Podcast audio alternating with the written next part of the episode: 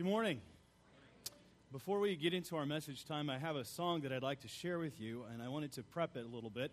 It's by a rapper by Shai Linne. Now, I understand some people, rap is not your thing, but I want you to see, we have the lyrics posted for you, because I believe this rap is really addressing the topic and the subject that we're going to be delving into today. So I'd encourage you for the next 4 minutes to really see the lyrics as we set this up and see what our Lord has for us in this very important text today. So cue the video, please. 1, 2, 1, 2. Yeah. Special dedication to my brothers and sisters on the great continent of Africa. Saints in Malawi, Ghana, Nigeria, Kenya, Zimbabwe. Don't be deceived by what America's sending y'all, man. Let me begin. While there's still ink left in my pen, I'm set to contend. For truth, you can bet will offend. Deception within. The church, man, who's letting them in. We talked about this years ago. Let's address it again. Yeah, and I ain't really trying to start beef. But some who claim to be part of the sheep got some sharp teeth. And cats get mean when you criticize them. But Jesus told us, Matthew 7:16, we can recognize them. And God forbid that for the love of some fans, I keep quiet and watch them die with their blood on my hands. So there's nothing left for me to do except to speak to you in the spirit of Jude 3 and 2 Peter 2. And I know that some will label me a Pharisee, because today the only heresy is saying that this heresy. I'll dare to be specific and drop some clarity on the popularity of the gospel of prosperity. Turn off TBN, that channel is overrated. The pastors speak bogus statements, financially motivated. It's kind of like a pyramid scheme. Visualize heretics Christianizing the American dream. It's foul and deceitful, they're lying to people, teaching that camel squeeze through the eye of a needle. Ungodly and wicked, ask yourself, how can they not be convicted? Treating Jesus like a lottery ticket. And you're thinking they're not the dangerous type, because some of the statements are right. That only proves that Satan comes as an angel of light. This teaching can't be believed without a cause. The lie is you can achieve a crown without a cross. And I hear it all the time when they speak on the block. Even unbelievers are shocked how they're fleecing the flock. It should be obvious then. Yeah, I'll explain why it's sin. Peep the Bible, it's in 1 Timothy 6:9-10. It talks about how the desire for riches has left many souls on fire and stitches, mired in ditches. Tell me, who would teach you to pursue as a goal the very thing that the Bible says will ruin your soul, huh? Yet they're encouraging the love of money. To make it worse, they've exported this garbage into other countries. My heart breaks even now as I'm rhyming. You want to know what all false teachers have in common? What? It's called selfism, the fastest growing religion. They just dress it up and call it Christian. Don't be deceived by this funny biz. If you come to Jesus for money, then he's not your God. Money is. Jesus is not a means to an end. The gospel is he came to redeem us from sin. And that is the message. Forever I'll yell. If you're living your best life now, you're headed for hell. Talk to him. Joel Osteen. Let him know. Creflo Dollar is a false teacher. Who else? Who else? Benny Hinn is a false teacher. I know they're popular, but don't let them deceive y'all. Talk to him. TD Jakes is a false teacher. Tell the truth. Joyce Meyer is a false teacher. Let him know. Paula White is a false teacher. Use your discernment, let the Bible lead ya. Keep going. Frederick Price is a false teacher. Tell the truth. Kenneth Copeland is a false teacher. Who else? Who else? Robert Tilton is a false teacher. I know they're popular, but don't let them deceive ya. Talk to him. Eddie Long is a false teacher. Let him know. Juanita Bynum is a false teacher. Who else? Who else? Paul Crouch is a false teacher. Use your discernment, let the Bible lead ya. But false prophets also arose among the people, just as there will be false teachers among you, who will secretly bring in destructive heresies, even denying the master who bought them, bringing upon themselves swift destruction. And many will follow their sensuality, and because of them, the way of truth will be blasphemed. And in their greed, they will exploit you with false words. Their condemnation from long ago is not idle, and their destruction is not asleep. 2 Peter 2:1-3.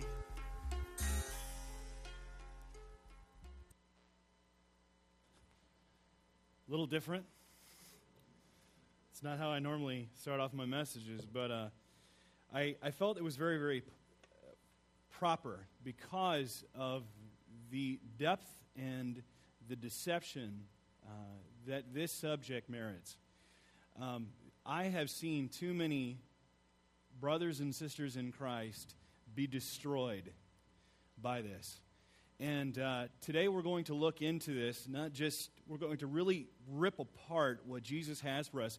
And he is showing us that if we are citizens of his kingdom, we need to realize that if we're walking on this narrow path, which this previous passage or section spoke about, that there are going to be people try to get us off the path. And we have to be able to see, as he said there, that Satan masquerades as an angel of light. Just because it has the title Christian doesn't mean it is. Just because it's on the shelf at Walmart doesn't mean it's Christian. Just because it's on TBN does not mean it's Christian. I have learned in my time that people are publishers, people are printers, people are producers, but they're not necessarily Bible students. And they think if it's got a Bible verse attached to it, then it's Christian. Let me say right now, that's not always the case. Demons know the Bible very well. Remember, Satan came to Jesus and quoted him Scripture. The book of James says that to the demons, you believe, or to the people, he says, you believe that God is one, so do the demons, and shudder. What does Satan do? He likes to take truth and interject it with a small lie and make it a bigger lie. So today we're going to rip into this and really delve into this very important topic as we learn what it means to be a citizen of God's kingdom. And my hope is to be your spiritual TSA agent. This past Friday, I flew to Boston. I had a meeting out there, and when I was getting ready to get on the plane, I was so happy that I was just really carrying something light. And I could do my check-in, got my ticket, but you have to go through this maze. If you've ever flown, you know what I'm talking about. You go through all these things to go through security. And what do you have to do? I mean, everything. I mean, pretty much you could take everything out of your pockets. Got to take off your belt, put it in the little tray. You got to take off your shoes, put it in the tray. Can't have anything in your pockets. And then they put your stuff on a conveyor belt and pull it through. And they analyze it. And they want to make sure that you're not carrying anything destructive, right? And then you step up and put your feet in these things where they have this machine that you're supposed to step into, lift your arms above your head for 3 seconds while this thing scans your entire body to make sure that you have no bomb material, nothing destructive that could hurt anybody. And then after that, they motion you out, and if your stuff passes through the other scanner, you're fine. Well, I brought this fan that I travel with because I like to sleep with this buzz, and so they pull me aside, and they go, we have something that we need to look at. We need to look at your bag. I'm like, that's fine, whatever you need to do. And he pulls it out, and he said, we saw it on the scanner, and it looks scary. It looks really scary because it's got like 8 batteries in it, and it's got all these wires. And I'm like, you know, it's fine. It's a fan, but check it out. Do what you need to do. And he checks it out, and then he pulls out a wand. He's got this little wand, and it's got like, I don't know, it looks like OxyClean pads on it or something like that. And he rubs it all over the bag to see if there's any bomb residue, and then they see if it changes color. And he goes, you're fine. He puts it, hands it back to me, put my belt on, shoes, and I get on the flight. Now, it can be frustrating to be detained. Some people are like, oh, I'm happy. Detain me all you want. I'm fine. I got nothing to hide. I want to feel safe on this plane. I don't want to have to worry about getting on a plane and have to worry about anything blowing up on the plane. I want to meet Jesus, just not that way. Okay? But as I'm thinking through, and I want today to be your spiritual TSA agent as we go to the Word of God and we take all of the things that we have taught, all of the people that we read, all of the people that we listen to, and we're taking it off and we're putting it through the scanner. And then we ourselves are going to examine our own theology and step right in and let God's Word totally scan us to make sure that we don't have any destructive teaching in us or that we're advocating. Why? Because spiritual false teachers and false teaching is just like that contraband that it gets through. It could be deadly and blow up the plane. I have seen this blow up churches. I've seen this blow up people's lives. This is not something to joke around about. This is very, very serious. That's why Jesus has these words, by their fruit you shall. They are wolves. He lays it out. They're there to destroy and take people out. And he says, I want you to be able to recognize them. And today, my hope is we go through the scanner of God's word and we let God's word speak to us about what we know, what we understand, what we're reading, what we're listening to, and what we're doing, what we're eating for our spiritual life. Because God, our health, spiritual health depends on it, and God's glory depends on it as well. So let's pray and ask for God's blessing on our time as we go through this, go into our message. Father, I pray that you speak to us. Help us to lay ourselves on your conveyor belt, to lay all of the things that we do and have. And Lord, scan us by your Spirit through your word as it's looking into the depths of our heart and our being. Lord, if there's any false way or false teaching within us, please bring it to the surface that we might be forsaken and removed from our lives, that we might return to you and the purity and devotion of Christ and what it means to follow you and serve you. So be in our time together today. In Jesus' name we pray. Amen. Amen. Now, this is a warning for false teachers. And I really want us to see, first of all, why he gave that to us and what he's saying. And I'd like us to jump right in verse 15. Beware of false prophets. Now, this word beware is a present imperative active. It means turn around. Something's going on right now. You need to see and look, turn one's head, to pay attention, to give heed, to be on guard, to give heed to. The idea is being aware that there is false teaching all around us and that we are in immediate danger, and we need to see why. And this warning of false teachers is meant for us to be protecting the flock of God. That's the first point I want you to write down. Protecting the flock of God. He talks about sheep. We are his sheep, the sheep of his pasture. He is our shepherd, and that he cares for us. He is there to protect us, to make sure and lead us into those green pastures and beside the still waters, as the psalmist says in Psalm 23, that he is there to nurture and protect us and keep us away from these spiritual predators. We need to be protecting the flock. Now, why? First of all, he says here that they are wolves in sheep's clothing. And the idea is that they are dangerous. Dangerous. False teachers are dangerous. They are spiritual terrorists that look like us, that sound like us. And remember, Satan masquerades as an angel of light. He knows what to do. He knows how to look. He knows the words to say. He knows how to take teaching and twist it. Just twist it ever so slightly, and it changes the entire meaning of it. So he's saying they are wolves in sheep's clothing. They are dangerous, but they are also deliberate. They're deliberate. That's why they come in sheep's clothing. They didn't just show up and go, hey, I'll put the sheep's clothing on. They came in sheep's clothing. This is a deliberate deception that they have turned from the word of truth, and that people have rebuked them, and they said, no, that's not the way I am going to go. They are deliberately misleading the flock of God, which means that they are also deceptive. They're deceptive. Satan wants to get into your life and into the church and just turn you ever so slightly from your pure devotion to Christ and get you off on other things and not on Jesus. So he is a deceiver, and he longs to use the word of God for his own benefit and turn people away. Now, if there is a wolf among sheep, what's going to happen? What's the wolf going to do? He's going to eat some sheep, have some lamb, a little mint sauce on the side. He's all good. You know why? Because false teachers, Jesus is showing us that they're deadly. That they are deadly. Now, in 2006, I was pastoring in New England. I had a man come to my church in our evening service by the name of Manuel Vargas. Manuel was a nice man. He was in his 40s. He never married. He didn't have any children. And he was really struggling. He was struggling because at the beginning of the year 2006, he was watching Joel Osteen on television. And Joel Osteen stands up in front of the entire congregation, and he goes, we proclaim 2006 is our year. We proclaim it by faith that God wants to bless and prosper us. So the guy goes, I prayed that prayer. And then I lost my job. And then I lost my strength. I think he had a stroke. Something physically happened to him that he couldn't do his job anymore. And he was just going down in depression. And he's like, God said he would bless me. And he kept going down and down. We tried to get him help.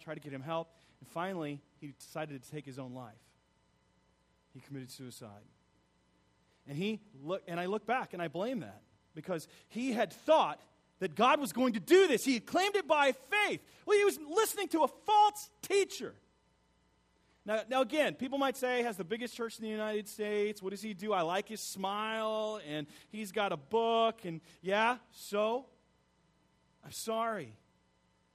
Satan masquerades as an angel of light. And the Bible doesn't say that we can proclaim a year by faith. It doesn't say anything about that. You never see Jesus doing that. You never see the disciples do that. You never say that God's always going to prosper us. Jesus had no place to lay his head. See, it's this understanding of your best life. God wants to bless you, and it caters to our sinful nature. And I love what Shai Linne said. Visualize heretics Christianizing the American dream. It's true. We have this American dream where we can have the car, we can have the comfort, and God wants to give that to us. And it's being exported to other countries. By the way, when I was in India, when I've traveled in Africa, I have seen it firsthand where people think that I'm going to lay all my stuff on the altar and God's going to bless it. And they're living in poverty while these so-called preachers are living in prosperity. Now, for them, it is prosperous because they're living off the backs of poor people. It is a deadly thing as people are dying in the midst of their sin. They're fake. They promise life, but they don't. It's like when I was a kid, my grandparents had this beautiful bowl of fruit on their dining room table. I remember coming in, I was a kid, I was just got done playing, and one of the rare times I wanted fruit and not candy. And I went to it, and I grabbed it, and I took a bite, and it was wax. This is what heretics do. They say, here it is. It's great, looks good. Try some. And it's deceptive, and it is deadly. It's unfit for consumption. That's what Jesus is describing today for us. See, in Israel, there were some buckthorn bushes that produced blackberries that look like grapes from a distance. And certain thistles have flowers that appear to be figs. But when you get up real close, you can see that what they really are, they're unfit for consumption. They are deadly and deceptive. God can't stand them so much that he will destroy them. Look at verse 19 with me. Look at verse 19. Every tree that does not bear good fruit is cut down and thrown into the fire. It's the idea of hell. He's showing that these, you think that they're going to be great, but they are going to hell. They're going to be destroyed. They are that deadly. Now, I want you to turn with me to Galatians chapter 1 if you have a Bible. If you have one of those pew Bibles, I want you to turn with me to page 972. Galatians chapter 1, because I want to show you how seriously God takes this. In Galatians chapter 1, I'll be reading from verse 6 through 9. The verse, the reference, and the page number is up on the screen for you. Paul, by the Spirit, writing to the church at Galatia, says, I am astonished that you are so quickly deserting him who called you in the grace of Christ and are turning to a different gospel. See, it's a totally different gospel. Presents Jesus, but it's totally different. Looks like Jesus, sounds like Jesus, but it ain't Jesus. Remember, Satan's trying to get the antichrist, one who looks and sounds like Christ. He goes on. Not that there is another one. There's not.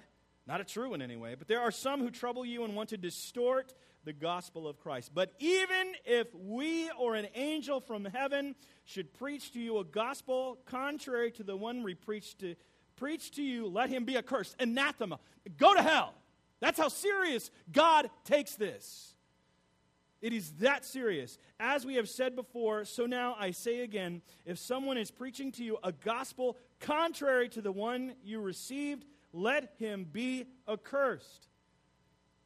See, but how do we, this is a very serious thing, but how do we recognize them? Jesus says we will, in verse 16, that we will recognize them by their fruits. Are grapes gathered from thorn bushes or figs from thistles?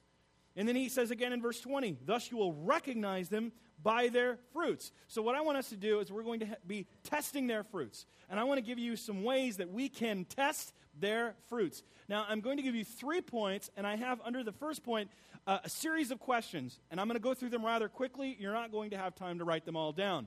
But I have gone through almost every passage in Scripture that has referenced false teachers, and these are the questions that I've come up with. And, of course, being the illiterate freak that I am, I put them all in D's.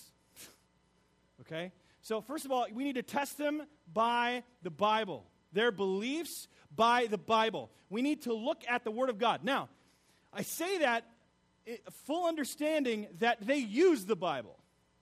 But they use it out of context without considering who the audience was. They take it out and rip it out of context and then apply it to you, and usually in such a way that it appears to our flesh. But we need to make sure that we are asking a series of questions even as we are examining what they're saying. First of all, do they distort the word? Do they distort it? They distort the word where they're not emphasizing the full counsel of God. Do they even just completely depart from the word of God? They say, we don't need the Bible anymore. We're going to look to this. We're not going to look at God's word at all. Or do they just disobey the word completely? In the clear teachings of what Scripture says, they depart from it.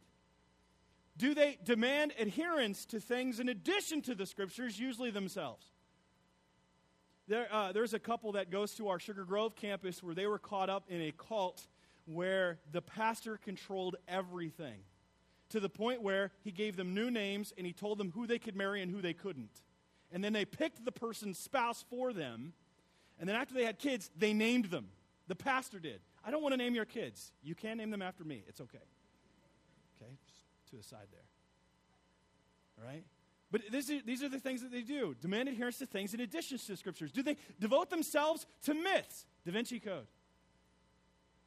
Great story. Read the book. Great story. Completely untrue, but yet people believe it like it could be true. Even the guy that wrote it, he's like, it's not, it's historical fiction. Historical fiction. But I know people that left the church over that. But it's fiction.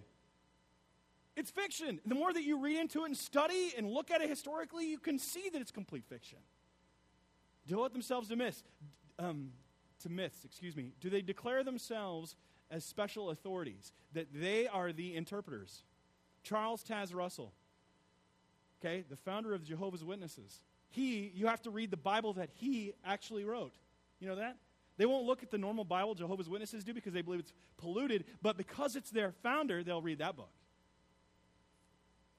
It's a clear false teaching. Do they deny core doctrines? Do they deny the deity of Christ? Do they deny the virgin birth? They deny the second coming of Christ. Do they deny the Bible is the Word of God? These are core doctrines of the faith. And I'll tell you right now, there are people out there with PhDs that deny it because they have doctrine in their name. People, listen. I've been in academia enough to know that if a person has initials by their name, it doesn't mean they're that smart. It means that they got through all the classes and they could write something pretty, passable. Do they devise new doctrines? They come up with new things that, it's been hidden for a long time, but now we're going to triumph it now. Wait a minute. Somehow you think God has allowed it to be missed for 2,000 years? It's not new doctrines. If it's a new doctrine, then it's a false doctrine. Do they denigrate Christ as the only means of salvation? Meaning that there's other ways. I believe this is a way, but not the only way. Let me tell you, Jesus said, I am the way, the truth, and the life. Not a truth, a way, or a life. So, Travis, are you saying that all these people are headed to hell? Yes, that's why we evangelize. Well, that's pretty arrogant to say. I myself had to repent of my sins and receive him as Savior. I'm not better than anyone else. I'm not.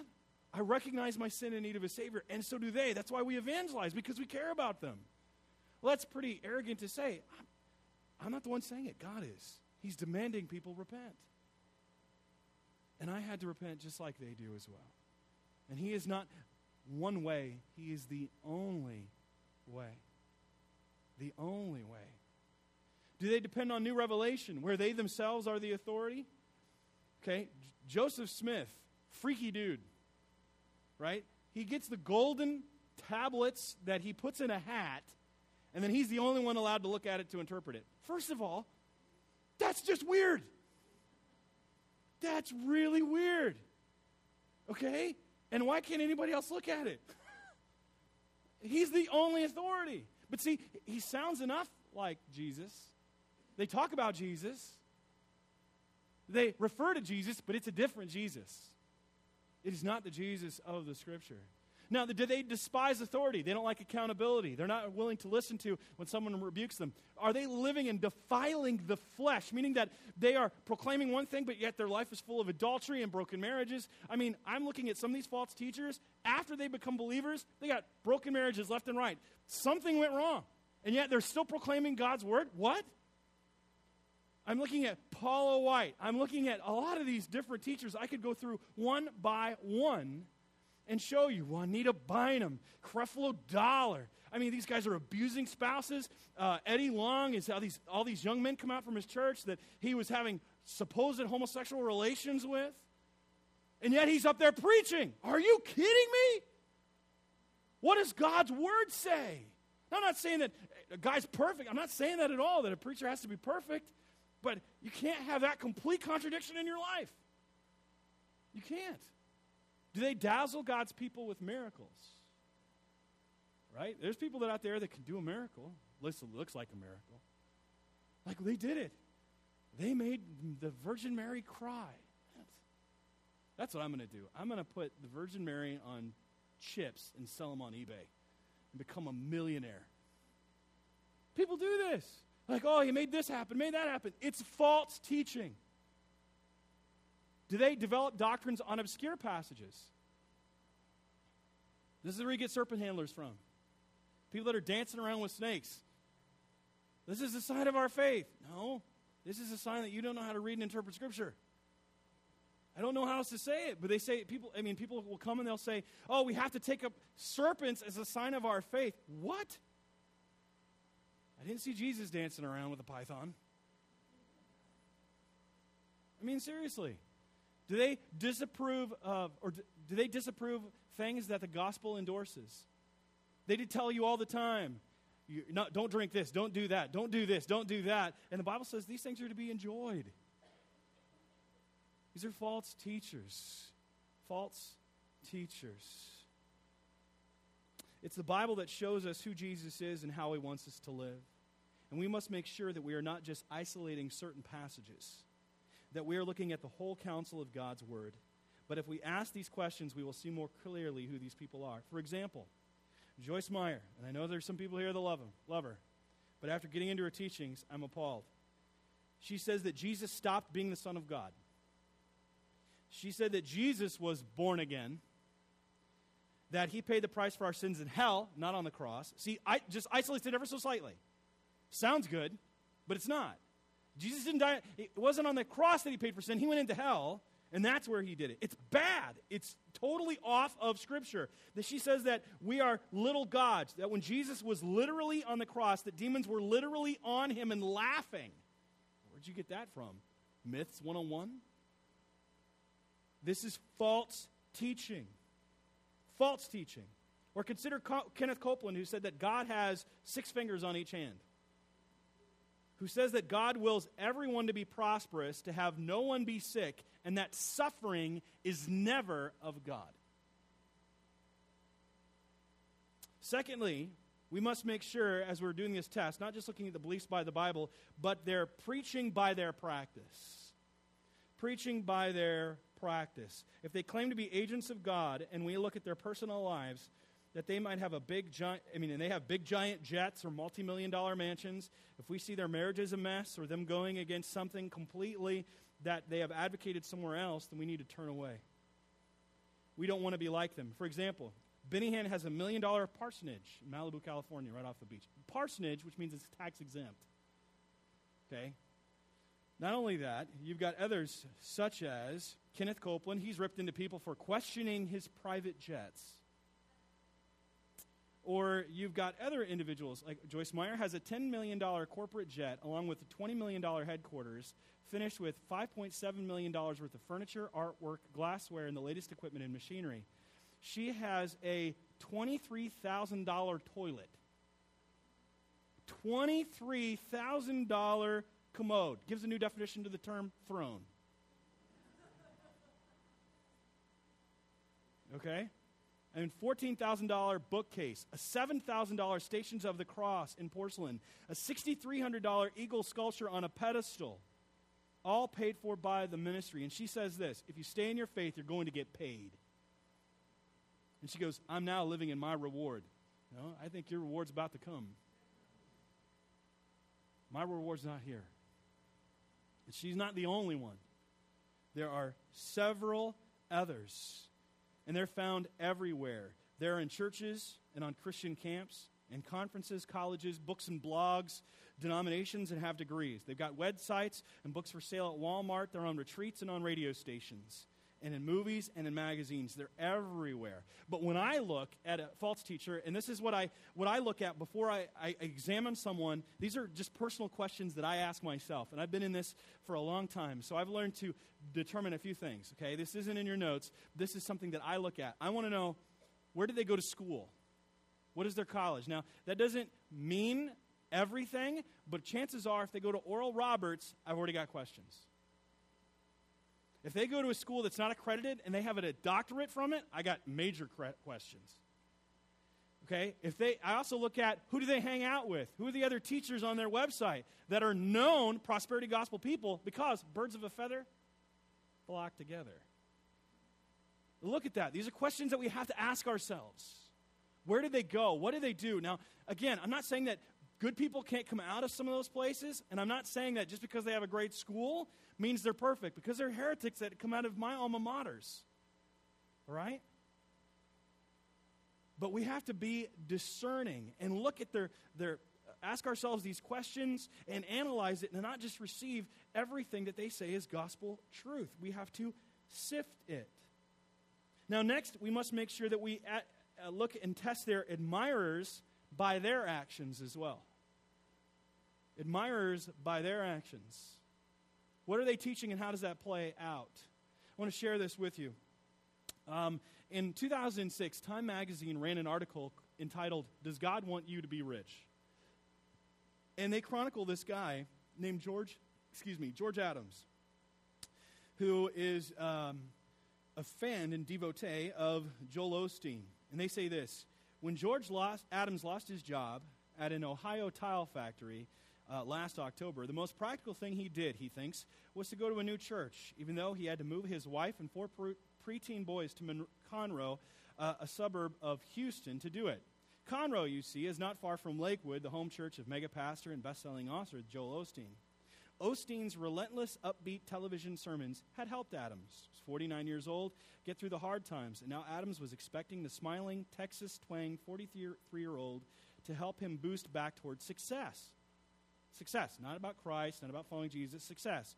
And Osteen did, inspired by the preacher's insistence that one of God's top priorities is to shower blessings on Christians in this lifetime, and by the corollary assumption that one of the worst things a person can do is to expect anything less. Adams marched into the Ford dealership in Conroe looking for work. He didn't have entry-level aspirations, and he says this, listen to this, God has shown me that he doesn't want me to be a run-of-the-mill person, he explains. He demanded to know that what the dealership's top salesman made and got the job. Banishing all doubt, he says, you can't sell a $40,000 to $50,000 car with menial thoughts. He took 4 days to retail his first vehicle, a Ford F-150 Lariat with a leather interior. And he knew that many fellow salesmen didn't notch their first score until the second week. And he says this, right now, I'm above average, he exclaims. It's a new day God has given me. I'm on my way to a six-figure income. The sales commission will help with this month's rent, but he hates renting. Once that six-figure income has been rolling for a while, he will buy his dream house.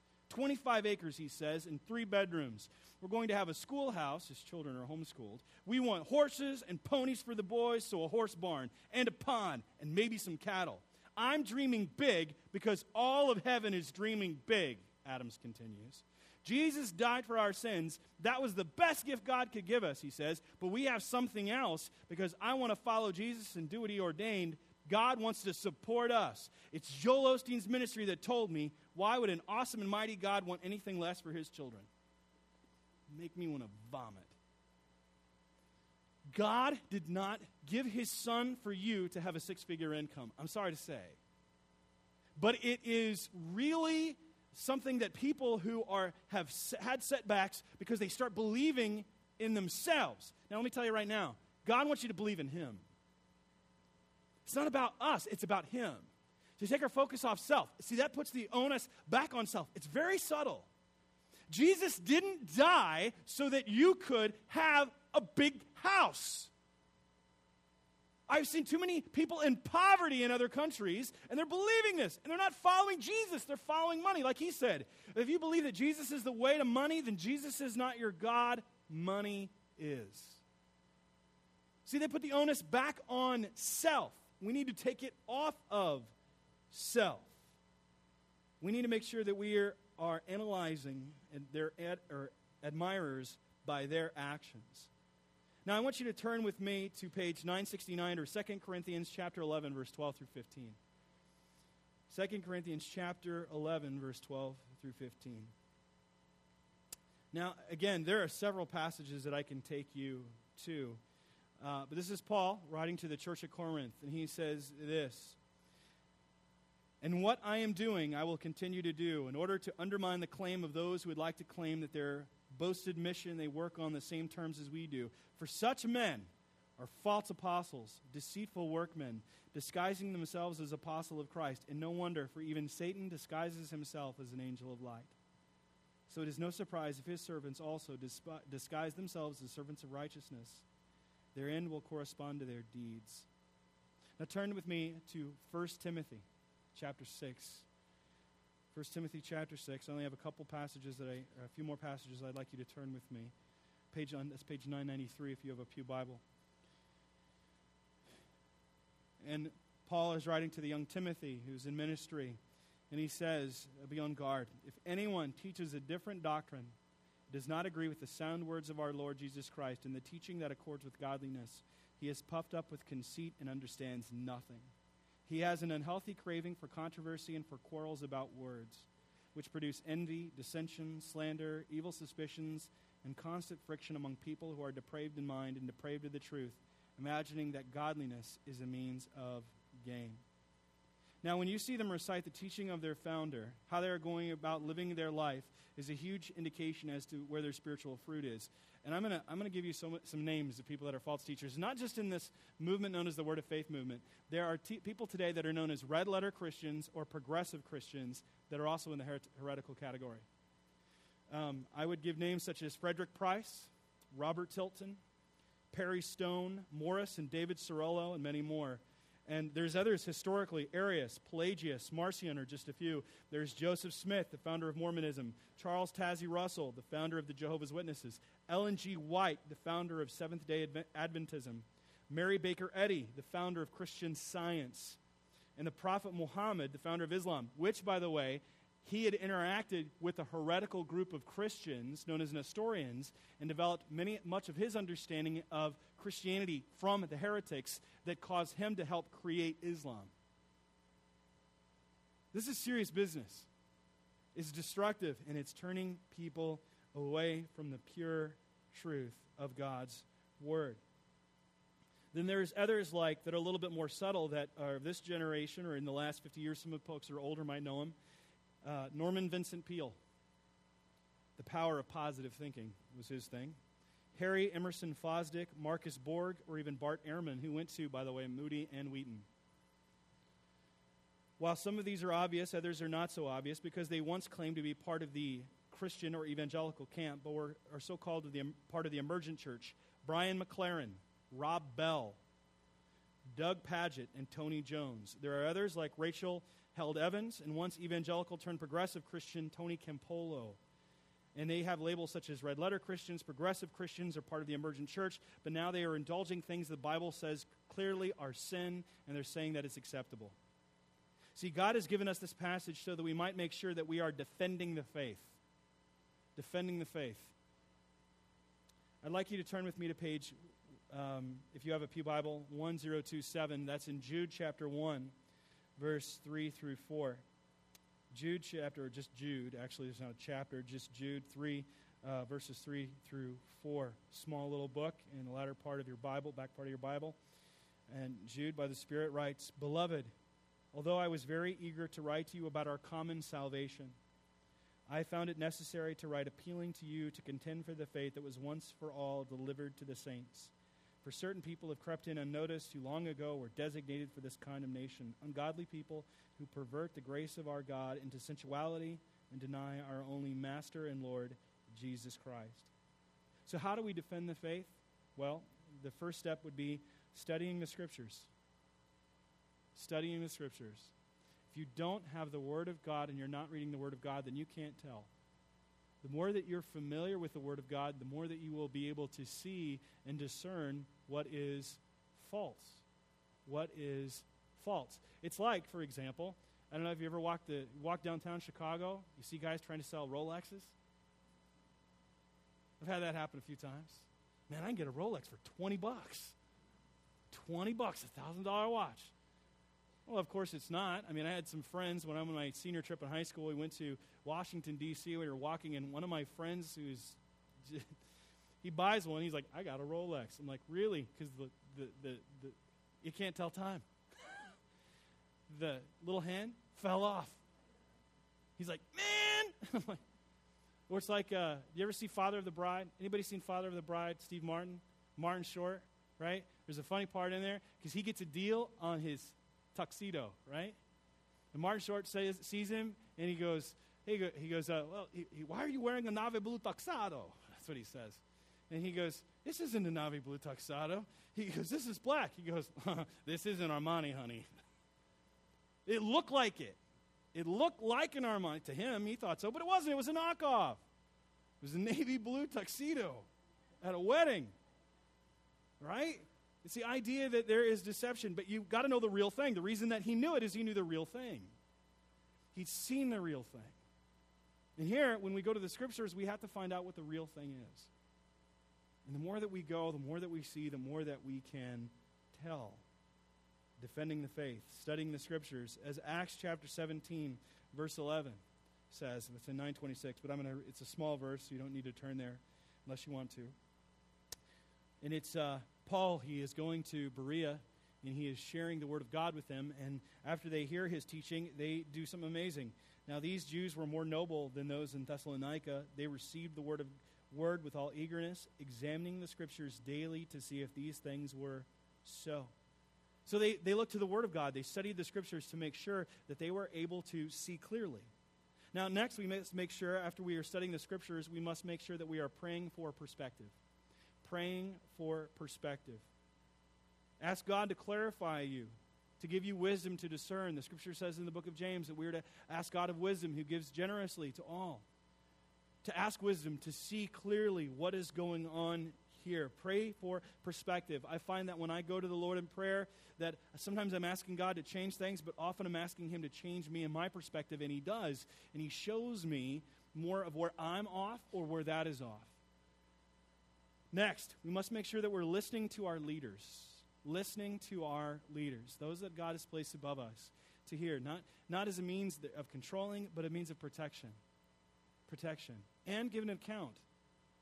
Turn with me in your Bibles, if you have one, hopefully, to the book of Hebrews, chapter 13, page 1010.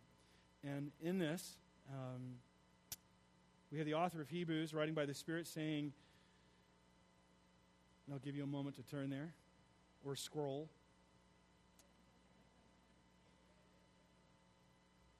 "Obey your leaders and submit to them, for they are keeping watch over your souls as those who will have to give an account.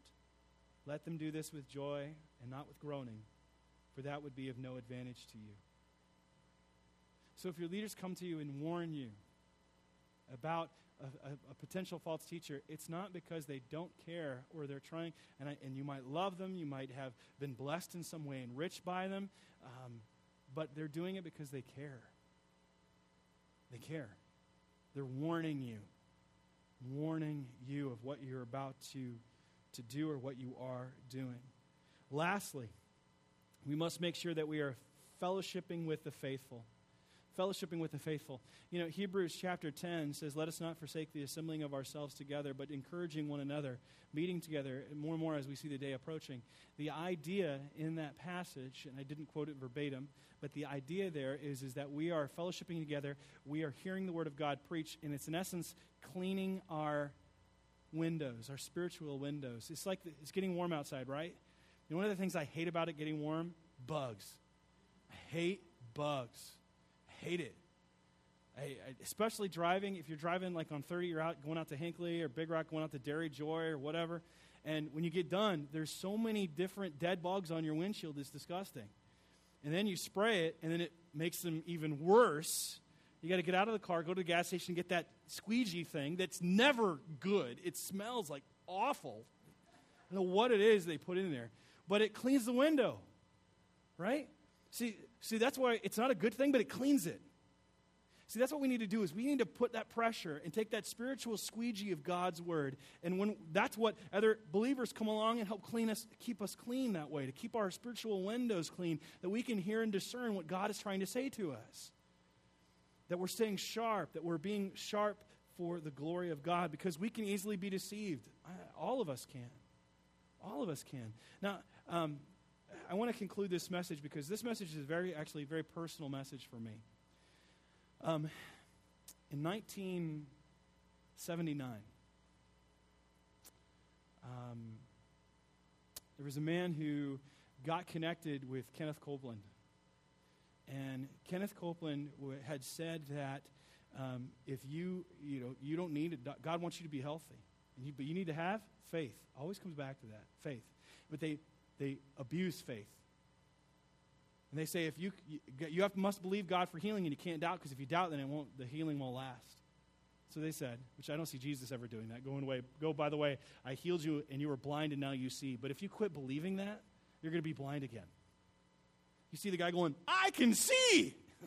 He's not doubting it. And yet, this guy said, you need to have faith. And he said, God doesn't want you to be sick. He wants you to be healed. He wants you to have good health. And he doesn't want you to go to the doctor, because that's not faith. He wants you to rely on him and him alone. So the guy did. And then he said to him, basically, if you have an insurance, that means you still don't have faith. So you got to get rid of your insurance. You got to believe God for this. So he gets rid of his insurance. He was really, but he got more and more and more sick. Finally, he's like, this isn't right. He goes to the doctor. The doctor says, you have lung cancer. You have lung cancer. Matter of fact, you had lung cancer, but you didn't come here quick enough, and now it has spread to your brain. Spread to your brain. And he was diagnosed in August 1979, and he died February 8th, 1980, and that was my dad. False teaching is destructive. I have seen it ruin lives. I have seen it destroy churches. False teachers are spiritual terrorists.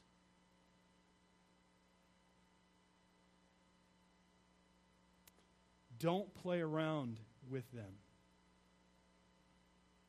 It will destroy your life. Turn to Jesus and him alone. Go to the Word of God. When in doubt, ask a pastor, ask an elder, someone who's a more mature believer. Because Satan wants to destroy, and he wants you to have your best life now. Because he's going to have a lot more fun when you're suffering with him later.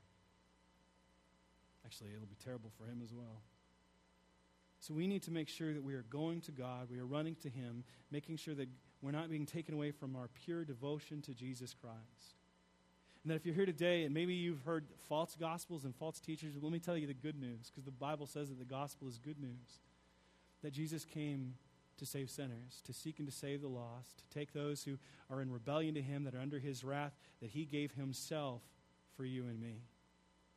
That he was crucified for us, that he took our sins upon himself, that he suffered the wrath of God, that he was our substitute, that he died on the cross for our sins, he was buried, he rose the third day, and that now he He ascended into heaven after 40 days, being seen by many different people, where he is waiting for the consummation of his kingdom.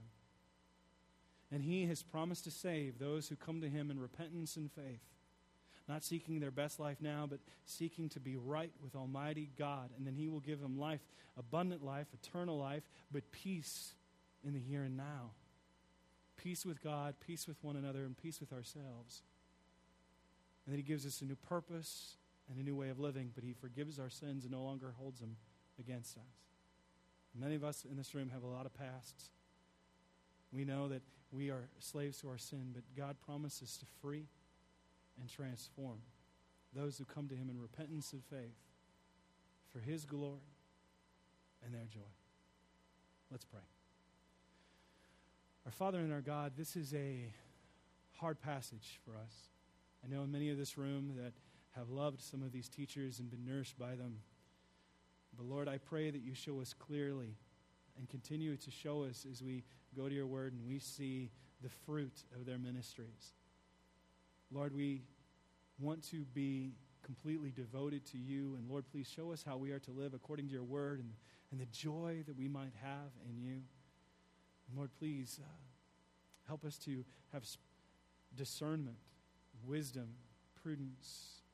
As we hear other people talk about you, may we always go to the word of God, seeing for ourselves, being good Bereans for your glory.